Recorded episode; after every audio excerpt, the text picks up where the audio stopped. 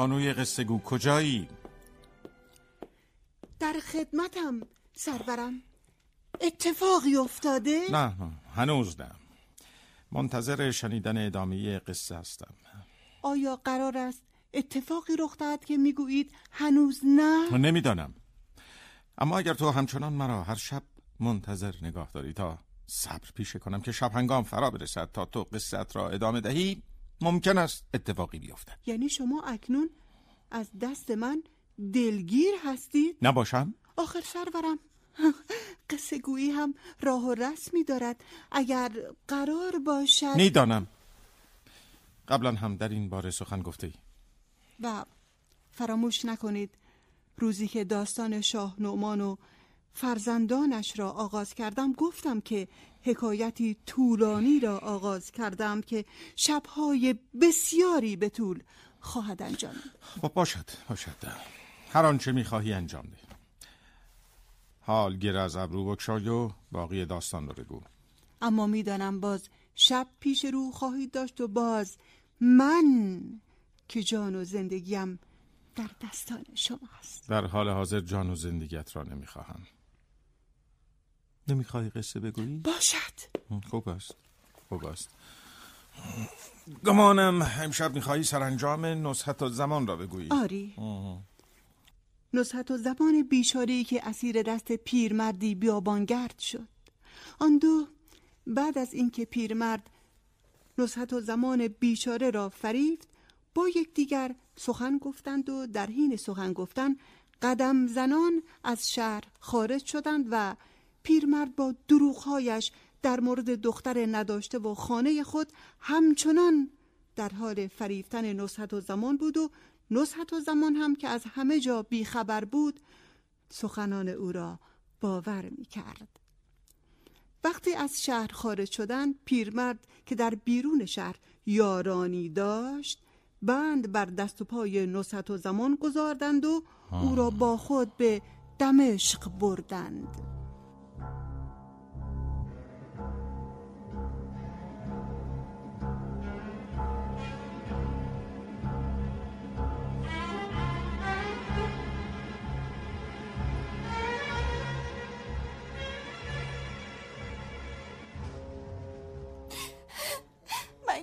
هیچ بدی نکرده بودم. چرا با من چنین کردی؟ برادر بیمارم چه می شود این گریه زاری هایت برای چیست؟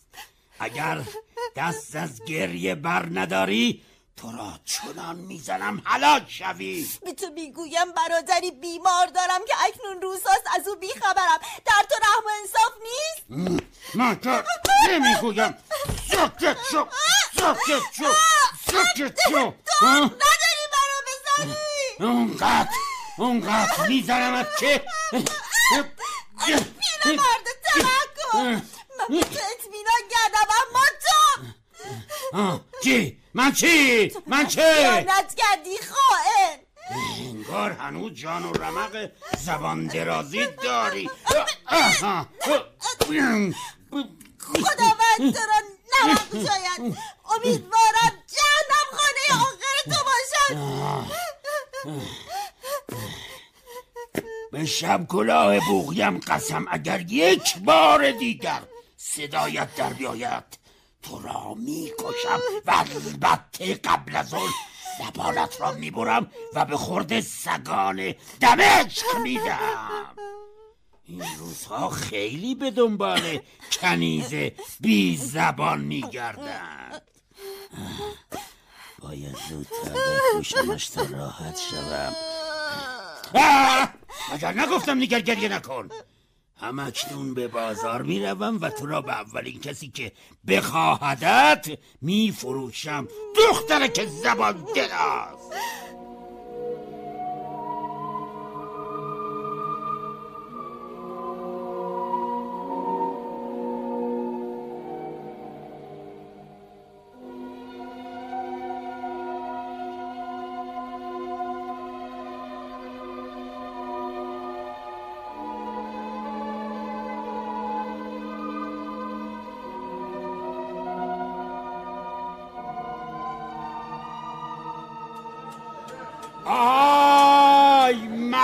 مردم دمشق کنیزی دارم برای فروش که می‌تواند همدم خوبی برای زنان و دخترانتان باشد و از هر انگشت او هنرها میریزد چند سال دارد؟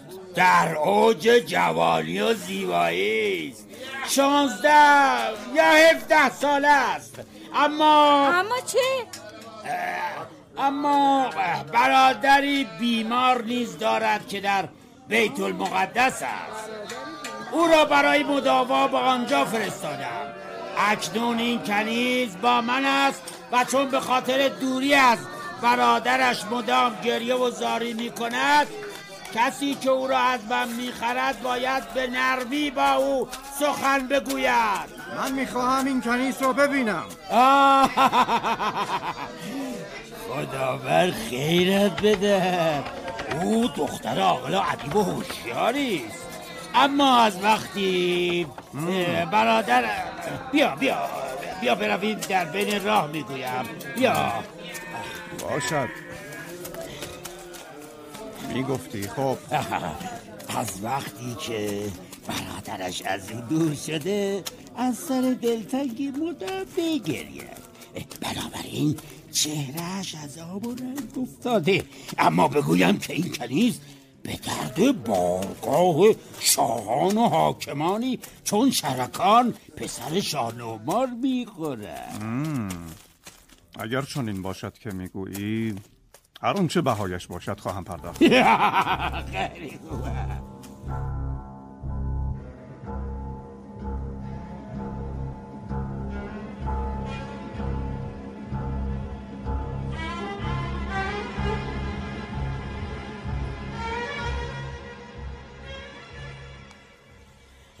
دختر!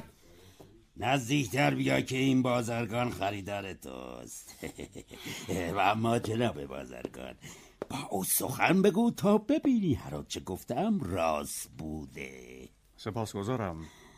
اگر همون گونه باشد که گفتی او را نزد شاه شرکان می‌برم. آه اطمینان داشته باش. همون که گفتم درود خداوند بر شما. آیا شما می‌خواهید من را بخرید؟ و درود خداوند بر تو. چگونه حالی؟ اگر واقعا می‌خواهید چگونگی حال من را بدانید باید بگویم این حال را حتی برای دشمنانم نیز آرزو نمی کنم از کلام و رفتارت پیداست بزرگ زاده ای چند سال داری؟ شانزده سال. دیدی الان چه گفتم راست بود؟ بهای این بانوی بزرگوار چقدر است؟ ای داده بیداد. با این سخن که گفتی کنیزت را لوس کردی و به تباهی کشاندی. برای چه او را بانوی بزرگوار خطاب کردی؟ در حالی که از افراد پست و فرومایه جامعه است. من او را به تو نمی فروشم. مردک ندان آرام آسوده باش فکرش رو هم نکن او را با همین عیبی که گفتی می‌خرم. آقا باشد باشد. چند سکه برایش میده ای این پدر است که نام بر فرزند می‌گذارد. بگو چند در نظر دارد. نه نه نه نه نه, نه. تو تو بگو. من او را به دویست دینار زر می‌خرم. چه؟ فقط دویست دینار؟ برخیز برخیز از اینجا برو که او را به تو نمی فروشم می‌خواهم برایم در صحرا شد دور بچرارد و گندم آسیا کنه بسیار خوب. پس تو بگو چقدر می‌خواهی؟ من تو را آدم دانایی می انگاشتم به شب کلاه بوغیم سوگن که اگر از اینجا نروی مجبور می‌شوی چیزهایی بشنوی که اصلا تو را خوش نیاید. برا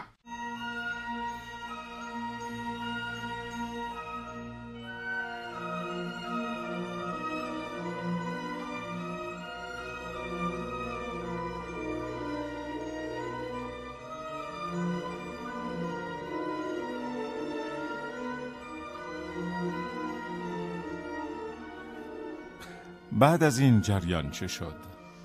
مرد بازرگان با آن پیرمرد بیخرد بسیار بر سر قیمت چانه زد. با این وجود آن پیرمرد نصحت و زمان را به بازرگان نفروخت مرد بازرگان کاملا به بیخرد بودن پیرمرد پی برده بود و البته فهمیده بود که نصحت و زمان واقعا گوهر بی بدیلی است. بنابراین اصرار بسیاری کرد. پس نصحت و زمان از دست آن پیرمرد رها شد در پایان به چه قیمت حاضر شد او را بفروشد؟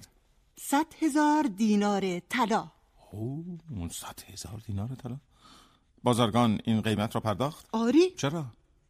بازرگان با نصحت و زمان سخن گفت و دانست او بزرگ زاده است بنابراین او را به بازار برد طلا و جواهرات فراوان و البسه و سایر چیزهایی که لازم داشت را برایش خرید و به نصحت و زمان گفت خواهشی از تو دارم. اینکه هر زمان تو را به نزد شاه شرکان بردم به او بگویی تو را به چه قیمت خریدم و از او یک سفارشنامه شاهانه برای من بگیر تا به نزد پدرش شاه نعمان در بغداد ببرم. نصحت و زمان شرکان را می شناخت؟ خیر سرورم. این خواهر و برادر از هم دور نگاه داشته شده بودند و هرگز یکدیگر را ندیده بودند. فقط شرکان می‌دانست خواهری به نام نصحت و زمان و برادری به نام زوالمکان دارد و هرگز آنها را ندیده بود و حال سالها میگذشت و شرکان سالها به دور از پدرش در دمشق حکومت میراند و همه قضایای گذشته را فراموش کرده بود. پس از آن چه شد؟ بازرگان با نصحت و زمان سخن گفت و بیش از پیش او را شناخت.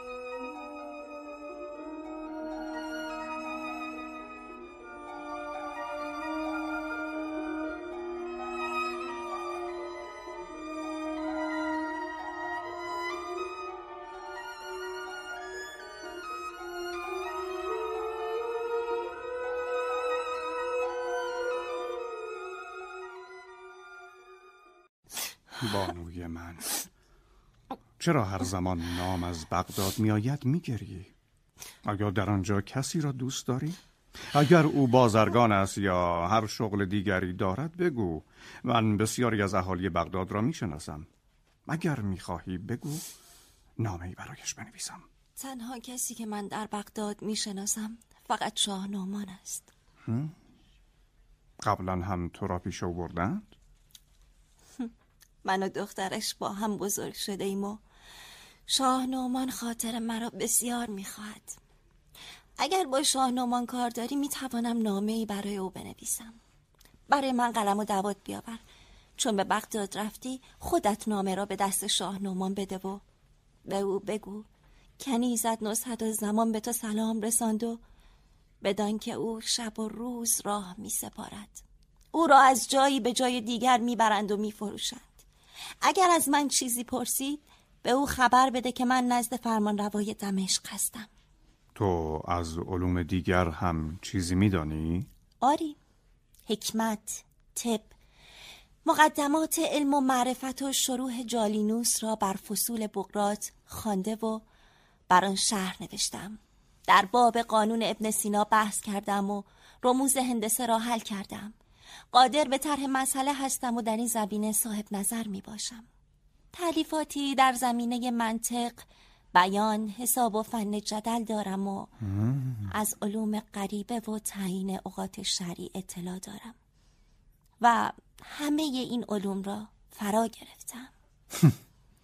به راستی که گوهری دردانه ای برخیز. به قصر شاه شرکان می رویم.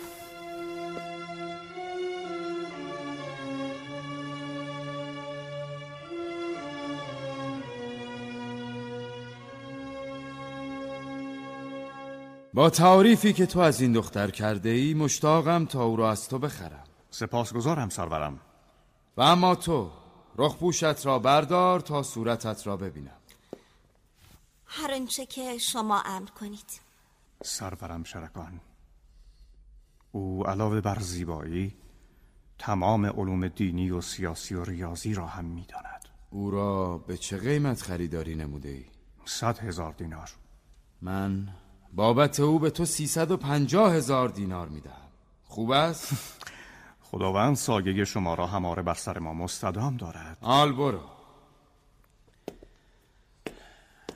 اما تو دختر در ابتدا تو را در تمام علومی که ادعا کردی میدانی با تمام دانشمندان دمش خواهم آزمود.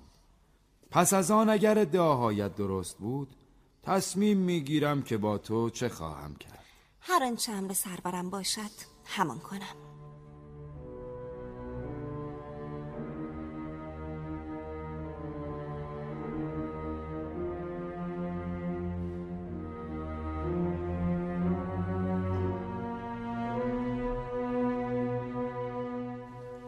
درود بر تو بانو. مرا حیرت زده کردی. آری او بسیار داناست. من هر آنچه می‌دانم همه به خاطر تربیت دهنده است که اکنون از او بسیار دور افتادم. آیا همه شما به دانایی او شهادت می دهید؟ آری. آری او بانوی دانا و فاضل است. چه نیکوست که به تمامی علوم از خیش واقف است. ای شاه شرکان این کنیز عجوبه زمان و یگانه عصر و دوران است.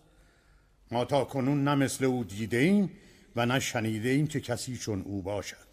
آری بسیار خوب. باید برای چنین بانویی همسری شایسته بیابم. و میاندیشم هیچ مردی بهتر از پیشکار ازم که او هم مردی است دانا و فاضل شایسته این امر نیست.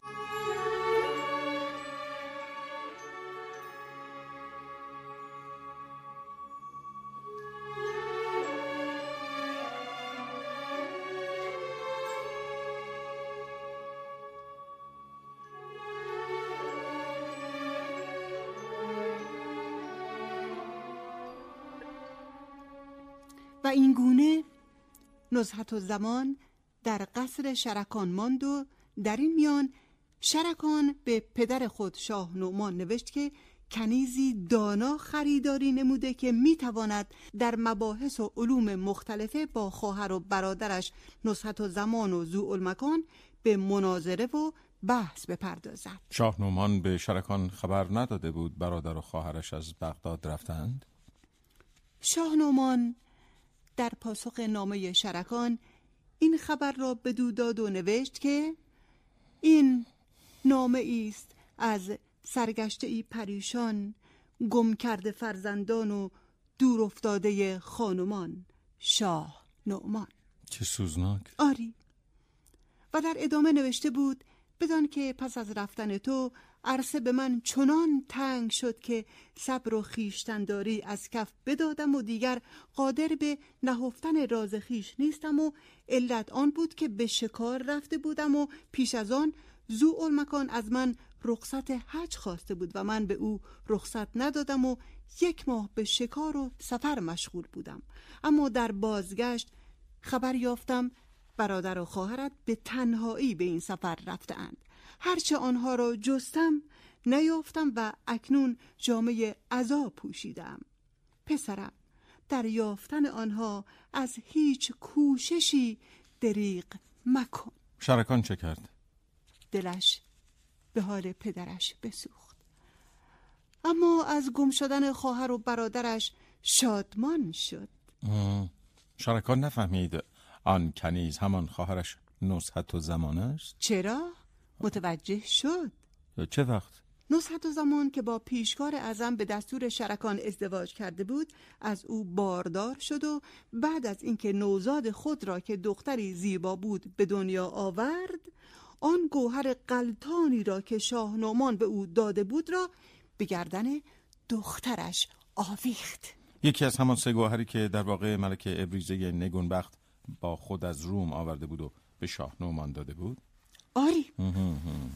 خب پس از آن چه شد؟ به رسم آن روزگار نصحت و زمان در روز هفتم به دنیا آمدن دخترش او را به رسم ادب به نزد شرکان برد تا او نامی بر نوزادش بگذارد. شرکان هنگامی که می‌خواست نوزاد را ببوسد آن گوهر را در گردنش دید که ناگهان بر سر نصحت و زمان فریاد برآورد این گوهر را از کجا آورده ای؟ و او گفت که این گوهر هدیه است از سوی پدرم شاه نومان و من نزحت و زمان دختر اویم آه.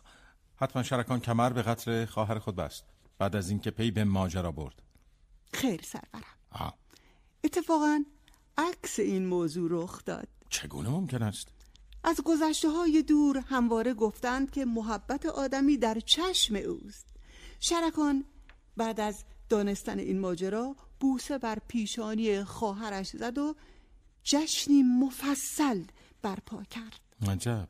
آری اما در این بین نامه ای از سوی شاه نومان به دست شرکان رسید که از او خواسته بود آن کنیز را به همراه خراج سالانه نزد او بفرستد و شرکان نیز در این اندیشه شد که خواهرش را به اتفاق همسر و فرزندش به نزد پدرش شاه نومان بازگرداند چرا ساکت شدی؟